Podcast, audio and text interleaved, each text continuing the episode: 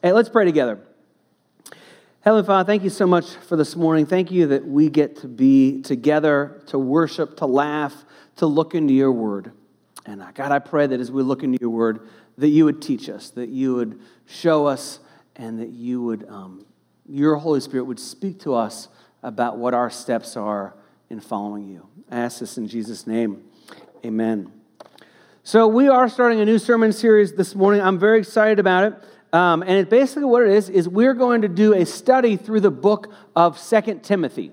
And uh, it's a letter written from Paul to Timothy. And about twice a year, we do a series which we focus on a particular book of the Bible. And I'm excited for this one in particular. Um, and I love when we do these book studies for a couple of different reasons. One is we get to take a deep look into one particular book. And we'll look at some history and some context and some word stuff and just enjoy digging in together. But the other reason I'm excited about this series is we have put together a devotional guide for you, which is called Level Up. It's got a big green cover on it. You can pick it up as you go out. But this guide will take you through the letters of First Timothy as well as Second Timothy, and it'll coincide with our sermon series on Sunday mornings. And so it's kind of a double thing here. And so I really encourage you, grab one of these as you walk out of here this morning. So when I was fourteen years old, I got a moped, okay? Did anybody else ride a moped when you were that age? Okay, like two of us, good. So, so but a moped is different than a scooter, which I do have a scooter now, in case you're wondering. So, um, but uh, this is a, a Murray moped, and this is actually the exact moped that I had, not that one, but that was my brand. It had a Pook motor in it, and um, and basically what you do is you would pedal this thing, and then once you got going fast enough, you'd pull this little extra handbrake, and it would pop start the thing, and then you could ride all over it. Like, I mean, I was cruising around at like twenty-four miles an hour or something like that as a fourteen and fifteen-year-old kid before I got my license. But when I got my moped, one of the things I was most excited about is taking my five dollars allowance and going to the local arcade, right? And so I'd ride to the arcade, I'd put it in the machine, I'd get back twenty quarters, there we go. I did the math real quick there because four times five is twenty, you got it. Okay, so, but I would I would play these video games, and I would play like Missile Command and Asteroids and Space Invaders and Donkey Kong and, and all these games. And it was pretty fun, and, and I was, you know, but the goal was I was trying, you know, trying to move a level up, move a level up, trying to get to the next level. And if you were really good, you had a high score up there, but I was never that good to have the high score on the arcade machine. But it's interesting about like the quality of video games. So those were these big, huge machines, and the quality was okay. But now, like, we have a phone or a computer with graphics way better than it was on those huge machines. Because back, you know, in the eighties, when I started playing video games, you basically had Atari. That was all there was. And the joystick for Atari, it was like this box with a little thing and then one red button. That's all there was, right? But God looked down and he saw Atari and he said, "It is not good for man to be alone with Atari." He said, "I will make Nintendo for man to have alongside of Atari." And so then we had Nintendo, and Nintendo had like two buttons on it, right? And now I, I borrow my kids' controllers, and they try and teach me to play Fortnite, and I'm like, there's like fifty-nine buttons on this thing. I can't figure out what I'm doing. Now, all that to say, if video games are not your thing, it doesn't matter. This is not a series about video games. But it does kind of give us an interesting perspective, that when you play a video game, you're always trying to get to that next level, always trying to get to that next level. And this series, Level Up, is about challenging us to get to the next level with what God is going to do in us and through us. And it really makes a good segue from last sermon series to this one. We talked about reconnect. For four weeks, we talked about how do we connect with God. And this series flows out of it. Okay, we're connecting with God. Now, how do we use that connection with God to level up in the influence that we have in our lives? And so Level Up is going to cover a couple of different things. One, it will be leveling up with our own faith. That a part of this series is for you to own your faith. And that's going to be a big part of this series. Part of Level Up will be about leadership. That how do you lead first your own life? But then how do you use the leadership gifts that God has given you and leading in different areas of your life, in ministry, inside the church and outside the church? And then there's a third kind of group. For those of us who are parents, this series is going to help us as well as we take what Paul writes to Timothy, and he calls him my son in the faith. But we're going to look at this and say, how can this challenge us as parents? How can this challenge us to help us to impart spiritual truth and models and examples to our kids? Because I think that, unfortunately, one of the things that we do is we go, you know what, I'll teach my kids soccer and I'll send them to church to learn Jesus. I'll teach my kids how to hit a baseball, but I'll turn them to the church to learn to read the Bible. And we want you as parents to level up and to own the spiritual growth and the spiritual impartation to your own kids.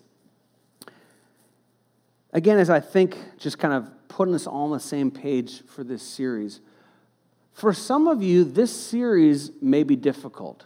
It may rub you the wrong way. Because if you're the kind of person who is complacent in your faith, or if you're the kind of person who just like, I'm good where I am spiritually, I don't really want to grow, I just want to come to church occasionally, it's going to rub you the wrong way. You know, if you're the kind of person that says, I just want you, Pastor Matt, to spoon-feed me the Bible, I don't want to look at it myself, this series is going to rub you the wrong way. And if church is just one of the things that you do, like I go to church, I'm on a team, I go to school, or I have a job, I've got these different things, and church is just sort of one in a long line of things that you do, and not Christ as the leader of your life, this series is going to be kind of challenging for you. So here's what this doesn't mean, and here's what this does mean. This doesn't mean that you have to be a super Christian to get something out of this series. It doesn't mean you have to have the whole Bible memorized or be really mature spiritually and all that kind of stuff. That's not what this means. But what it does mean is that this is a series for those who say, I want to grow in my faith. The trajectory of my life, I want my life to look different a month from now, a year from now, than it does now, because I want to be in a different place spiritually now then than I am now. And so what we're going to do is look through and just read through the book of Second Timothy over the next five weeks. And it begins this way. It says, Paul, an apostle of Christ Jesus by the will of God, according to the promise of the life that is in Christ Jesus, to Timothy, my beloved child, grace, mercy, and peace from God the Father and Jesus Christ our Lord. Now, Paul writes a large portion of the books that we have in the New Testament, and they are letters. All the books that Paul writes are letters, but this letter and First Timothy as well as Titus are different for this reason, that most of what Paul writes, it's a letter to a church. So Romans is, is Paul writing to the church at Rome. Corinthians is Paul writing to the church at Corinth. Thessalonians, Paul writing to the church at Thessalonica, and so on. That's how he writes to these different churches. But this one is different because it's written to an individual. You see, when Paul writes to a church, he's addressing everybody in the church. Those who are really following after God, those who aren't following after God, those who know a whole lot about following God, those who are brand new in the faith. He's addressing problems in the church. But this, he's writing to an individual, Timothy. And Timothy, basically what this book is about, or a, a large part of this, is that Paul has been the kind of the, the spiritual father of the church. He and Peter, kind of side by side, have been overseeing the church in, in a number of different ways and capacities. And so what this book is, this is Paul passing on the mantle of leadership to Timothy. He's passing it on. And so as we look at this, what we're going to do is over the next five weeks, we're going to look at what does Paul say to Timothy. We're going to get to listen in on that conversation, and we're going to listen to it from two different perspectives. One is we're going to be in Timothy's seat, and we're saying, what is Paul saying to us as leaders in our community, as leaders in our church, as leaders of our families? What is Paul saying to us? But we're also going to look at it from the perspective of Paul saying, what are we going to impart to our kids? What are we going to impart to the next generation? And to have an ear and a thought towards that as well as what do we want to pass on in the same way that Paul was passing on spiritual truth to Timothy. The key verse for this series is found in verse chapter four, verse seven. Chapter four, verse seven. And I want to read to you, and I encourage you, bring your Bible every week. Have, if you have a paper Bible, bring it, or if you have a um, electronic Bible, make sure it's open. You're going to want to highlight some stuff, underline some stuff, note some stuff. But I want you to circle this verse or underline it or highlight it in your Bible. This is First, excuse me, Second Timothy chapter four, verse seven. And it says this. It says, I have fought the good fight. I have finished the race. I have kept the faith. I have fought the good fight. I have finished the race. I have kept the faith. You know, you could almost add to that. I have fought the good fight. I have finished the race. I have kept the faith. I have leveled up. Right? That's what Paul is saying. And so Paul is at the end of his life, and he's writing this letter, and it's the last letter that he writes that, that, in terms of what we have in the Bible. It's the last letter that he writes. And he writes it to Timothy, and he's looking back in his life, and he's saying, I have done what God asked me to do in life. I have run the race. I have finished the faith. I have, I have finished the race. I have fought the good fight. Right? So he's looking back and he's saying, this is what my life is about. So here's the question for us. At the end of your life, if you can picture the end of your life, maybe it's ten years from now or two years from now or fifty years from now or however old you think you'll be when you pass on. Do you want to be able to say with what Paul said here? Is I have fought the good fight, I have finished the race, I have kept the faith. That's what we want to shoot for. That's the goal that we have in life. When we talk about leveling up, that's where we want to end up. And so as we think about that, for some of you here, that just means going in the same direction. You're already on a good step. You're just going to keep taking step after step after step. And at the end of your life, you'll be able to say with Paul, I have fought the good fight, I have finished the race, I have kept the faith. But for some of you who are here, it's probably going to mean an about face. That you, you've been living your life and you're not headed in that direction. You've been doing your own thing, living your own way, making your own choices without God as a part of it. And so that's going to mean turning around and saying, it's time to head in this direction. So how do we get from here to there? First Timothy Excuse me, I keep saying First Timothy. Second Timothy chapter one, verse three says this. I thank God whom I serve, as did my ancestors, with a clear conscience, as I remember you constantly in my prayers, night and day. As I remember your tears, I long to see you, that I may be filled with joy. I am reminded of your sincere faith. So this is Paul's affection for Timothy. And I want you to underline this little word, sincere. Okay, sincere faith. And sincere, if it were to be translated literally, it's a compound word in the original language in Greek, and it means without hypocrisy. Without hypocrisy. To have no mask or no covering, without hypocrisy. And so what Paul is saying to Timothy, he says, your faith is without hypocrisy. And so the far, the starting point for us is asking this question, is where is your faith right now? Not how does it appear to Matt? Not how does it appear to your family? Not what does your small group think of you or the people that you serve with or your coworkers, what do they think your faith is? But where actually is your faith? Be honest with yourself. Where is your faith? You know, maybe it's been on cruise control. You've been doing the same thing for a while and there's not a whole lot of fire or excitement or zest for life. You've been kind of doing the same thing. You need to reignite those flames. You know, maybe where you're at is that your faith looks different depending who you're with. You're with these people, and it's, yeah, strong faith. But then you're with people over here, and it's not so strong. And people over here, and they don't even know that you have faith. That you're a different person with different people. Where is your faith? You know, or maybe you're here this morning, and you're just struggling. You've got doubts, and your faith is just hanging on by a thread because of circumstances in your life or doubts that are running through your head. But where is your faith? You know, one of the, my favorite quotes is this about leadership. It says, the first job of a leader is to define reality. The first job of a leader is to define reality. And so you are taking the ownership, the leadership of your life in the sense of owning your faith. And so the first step is to say, where am I coming from spiritually? Am I in a good place? Was I in a better place now? Am I, am I taking the right steps? But to know where you're coming from spiritually, because we want to know where we're coming from spiritually so that we can have this end goal of I have fought the good fight, I have finished the race, I have kept the faith. We have to know where we are in order to get where God wants us to go. And so what we're going to do is we're going to look at about eight or ten verses this morning. And what we're going to see as we look at Second Timothy is it talks about two different things. There's God's provision and my responsibility. God's provision and my responsibility. And that God has given us these things, and we'll read about some of those. And then we're going to write down my responsibility, or what our responsibilities are.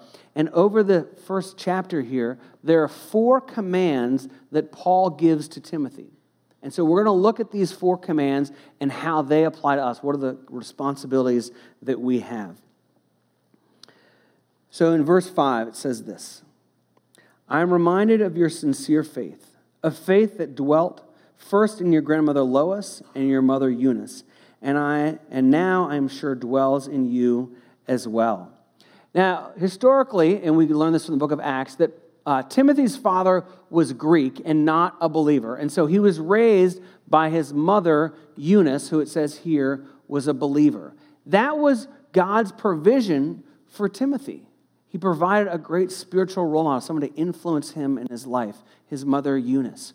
And, and I want to just take a brief aside and say this, that I know that there are some of you in this room that you're raising your kids spiritually alone, either because of divorce or maybe your husband or your wife isn't, you know, behind you in this. And I want you to know that you can do it.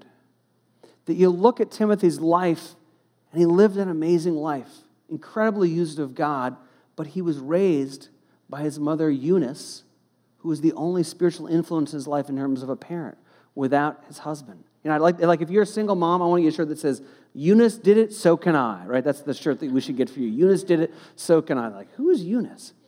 But I want to encourage you, you can do it. It's hard. We have a church to surround you, but you can do what God wants you to do in raising your kids.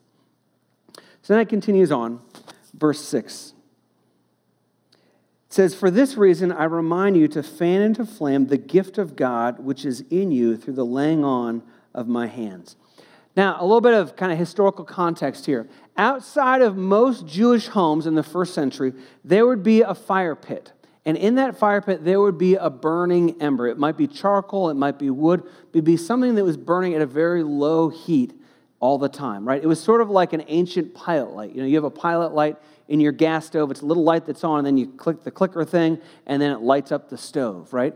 That ember outside of your house, a first century house, would have done the same thing, that it wasn't hot enough to cook on, but when it was time to cook a meal, that you would take that ember and you would fan it into flame, and then you would add wood to it, and that's how you would cook your meal. And so Paul writes to Timothy, he says, fan into flame the gift of God which is in you. So he's saying, Paul says to Timothy, you have a gift, and it's there, it's in a burning ember, but you need to fan it into flame, because unless it's flaming, unless it's hot, then it's not going to do the work that's intended to do. Now, the question is, as you look at this, you say, okay, well, what was the gift? It doesn't say specifically what the gift is, but we can take a pretty good guess as to what it was. It says, I remind you to fan into flame the gift of God, which is in you through the laying on of my hands. So it's not the gift of salvation, because by the time Paul and Timothy meet, Timothy is already a follower of Christ. Most likely it is a spiritual gift. And it's the spiritual gift of, for Timothy, of some combination of leadership and teaching and being an apostle. It was, the, it was some sort of gift mix in there that he says, this is what I'm imparting to you. Now, all of us have spiritual gifts, that God has given each one of us a spiritual gift. And so we take this and say the command to Timothy was fan into flame. The command to us is use your gifts. Use your gifts.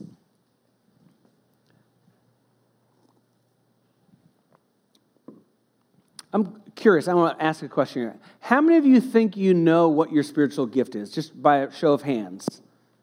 Okay, maybe a third of you. Okay. How many of you all think you have a spiritual gift? Okay, one hundred percent of you who are believers, raise your hand. There you go. Okay.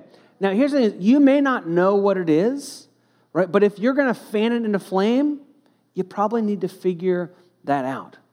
There are lists in the Bible. You can Google search, you know, spiritual gifts.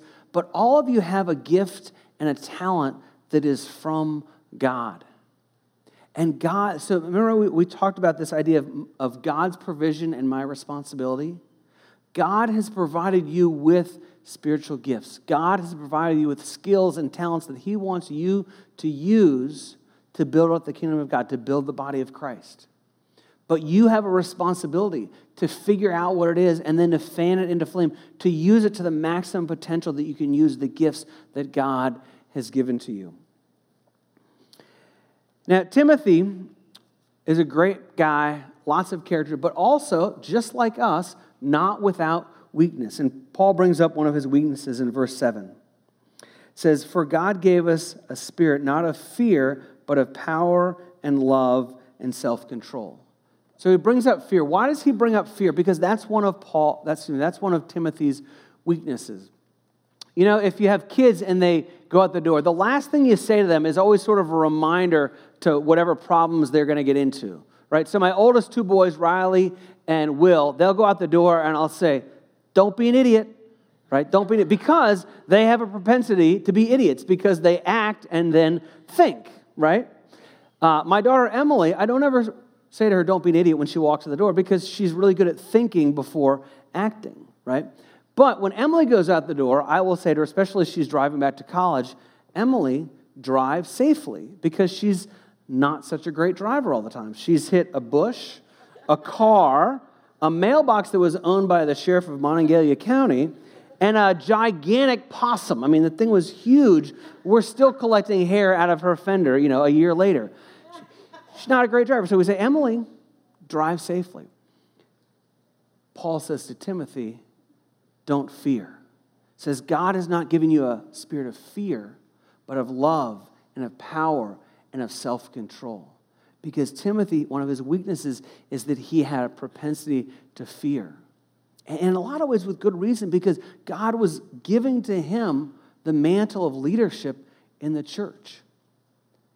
But I want you all to understand that God is asking you to level up. God is asking you to take a big step forward in your own walk with God, in your own leadership, in, the, in your own influence that God has through you. And that may bring to you some fear. And that's not necessarily a bad thing, in the sense that what God is asking you to do is a big thing. If you get serious about your faith, what are people going to think of you? If you take a ministry on and really use your gifts and pour time into other people, what is that going to mean for you? There are some fears. If God asks you to step up and do something big, what if I fail? What if I don't do what God is asking me to do? And so the fear comes into us as well. But the answer says the fear is not from God. What is from God is the spirit of love and of power and of self-control. That's what God has in store for your future. The next verse we read has the next command in it. Verse eight. It says, "Therefore, do not be ashamed of the testimony about our Lord, nor of me his prisoner, but share in suffering for the gospel by the power of God. Of God." This is sort of a three for one in this. So it says, first of all, don't be ashamed of the testimony of our Lord. So don't be ashamed of the gospel. And then he says, don't be ashamed about me. So Paul, who is a prisoner, don't be ashamed that I'm writing to you and we're friends and I'm mentoring you, but yet I'm in prison. Don't be ashamed of that. And then he also says here, but share in suffering. Share in suffering. Here's what I want us to see as we put these three together, is to expect suffering. You know, fifteen minutes ago, I said, hey, think about the end of your life. And God says, man, you fought the good fight. You finished the race. You kept the faith. And we go, yeah, that's what I want. But we also need to be honest and say, there will be suffering that goes along with that. That when we do what God wants us to do, there's a difficulty with that. You know, to say that I'm going to grow in my faith and I'm going to have this great impact and it's going to cost me nothing, I think, is naive. That if you take these steps and level up in your faith, it's going to cost you money because you're going to have a heart for God and a heart for what God's doing, and you're going to give more to God's work. It's going to cost you time because you're going to give your time to God's work instead of maybe some hobby that you have. It may cost you your reputation. It may cost you status. It may cost you some of your goals, putting your goals on the back burner so you can pursue what God has for you. But it's helpful as we go into this to say, I need to expect suffering. Paul says to Timothy, expect some suffering here. And I'm saying to us, expect some suffering as we go and move on in our walk with God. Continues on in verse eleven. It says, I was appointed a preacher, an apostle, and teacher, which is why I suffer as I do. But I am not ashamed. Excuse me, I'll stop right there. No, I won't stop right there. Sorry. um, which is why I suffer as I do, but I am not ashamed. For I know whom I have believed, and I am convinced that he is able to guard until the day what has been entrusted to me. That last phrase, I wanted to underline that. It says, he is able to guard until the day what has been entrusted to me. Okay, underline that phrase. We're going to come back to it in just a minute when we get down to verse fourteen. But I want us to see that, that God has is guarding what's been given um, to Timothy. And it says this, verse thirteen. Follow the pattern of the sound words that you have heard from me in the faith and love that are in Christ Jesus. And it's that phrase, follow the pattern of sound words, that I want us to camp out on. Okay? That what Paul is doing is he's saying, follow the instructions I'm giving. He probably gave him instructions personally, but also the letters that he's writing have become, you know, for us, the scriptures, the word of God. And so for us, the application is this, is follow God's word. Follow God's word. He was saying to Timothy, if you're going to be a leader in the church, you need to follow God's word. And that's not just knowing it, that's not just reading it, that's not just understanding it, but it's applying it to your life. Last week, if you missed it, we talked about, we spent the whole message really just on this one point. And I gave you a little memorable tool, hopefully, of stop, drop, and roll. Stop what you're doing and look into God's word. Stop what you're doing and drop into God's word. Learn it, read it, and then roll out with application. And I mentioned a tool or resource last week. I'll mention it again this week. It's called Right Now Media. Uh, and if you had trouble finding the email to get on Right Now Media, Uh, we put a link at the top of our website, river ridge dot org. You can just click there, uh, and then you sign up. And all these resources are totally free to you, that we've our partnership with Right Now Media. And it's basically, it's kind of Netflix for Christians in terms of not movies, but all these studies and, and videos to help you about parenting and growing in Christ and money and relationships and dating and all these different ones. So I encourage you to check out Right Now Media. So let's get back to Second Timothy. Verse fourteen says this, by the Holy Spirit who dwells within us, guard the good deposit entrusted to you. I want you to underline the phrase, guard the good deposit. Guard the good deposit. And here's why. I want you to see this in uh, contrast or in conjunction with what we underline in verse twelve. So verse twelve says, he is able to guard, and that so God is guarding, right, the good deposit, and that's basically the, the leadership, the ministry that Paul is giving over to Timothy. He is able to guard, but then in verse fourteen, the instruction to Timothy is, Timothy, you guard the good deposit. So whose job is it to guard the good deposit? To whose job is it to be responsible for the ministry? Is it God's job, he is able, or is it Timothy's job, you are to guard the good deposit? The answer is both. Because remember, it's God's provision and our responsibility. And so God has given you things to, these entrusted things to you. And so the role for us, the command for us is look after what is entrusted to you. Look after what is entrusted to you. That God has entrusted you with leadership in, a, in lots of different places. Maybe you're a small group leader for middle school boys. Maybe you're a preschool leader.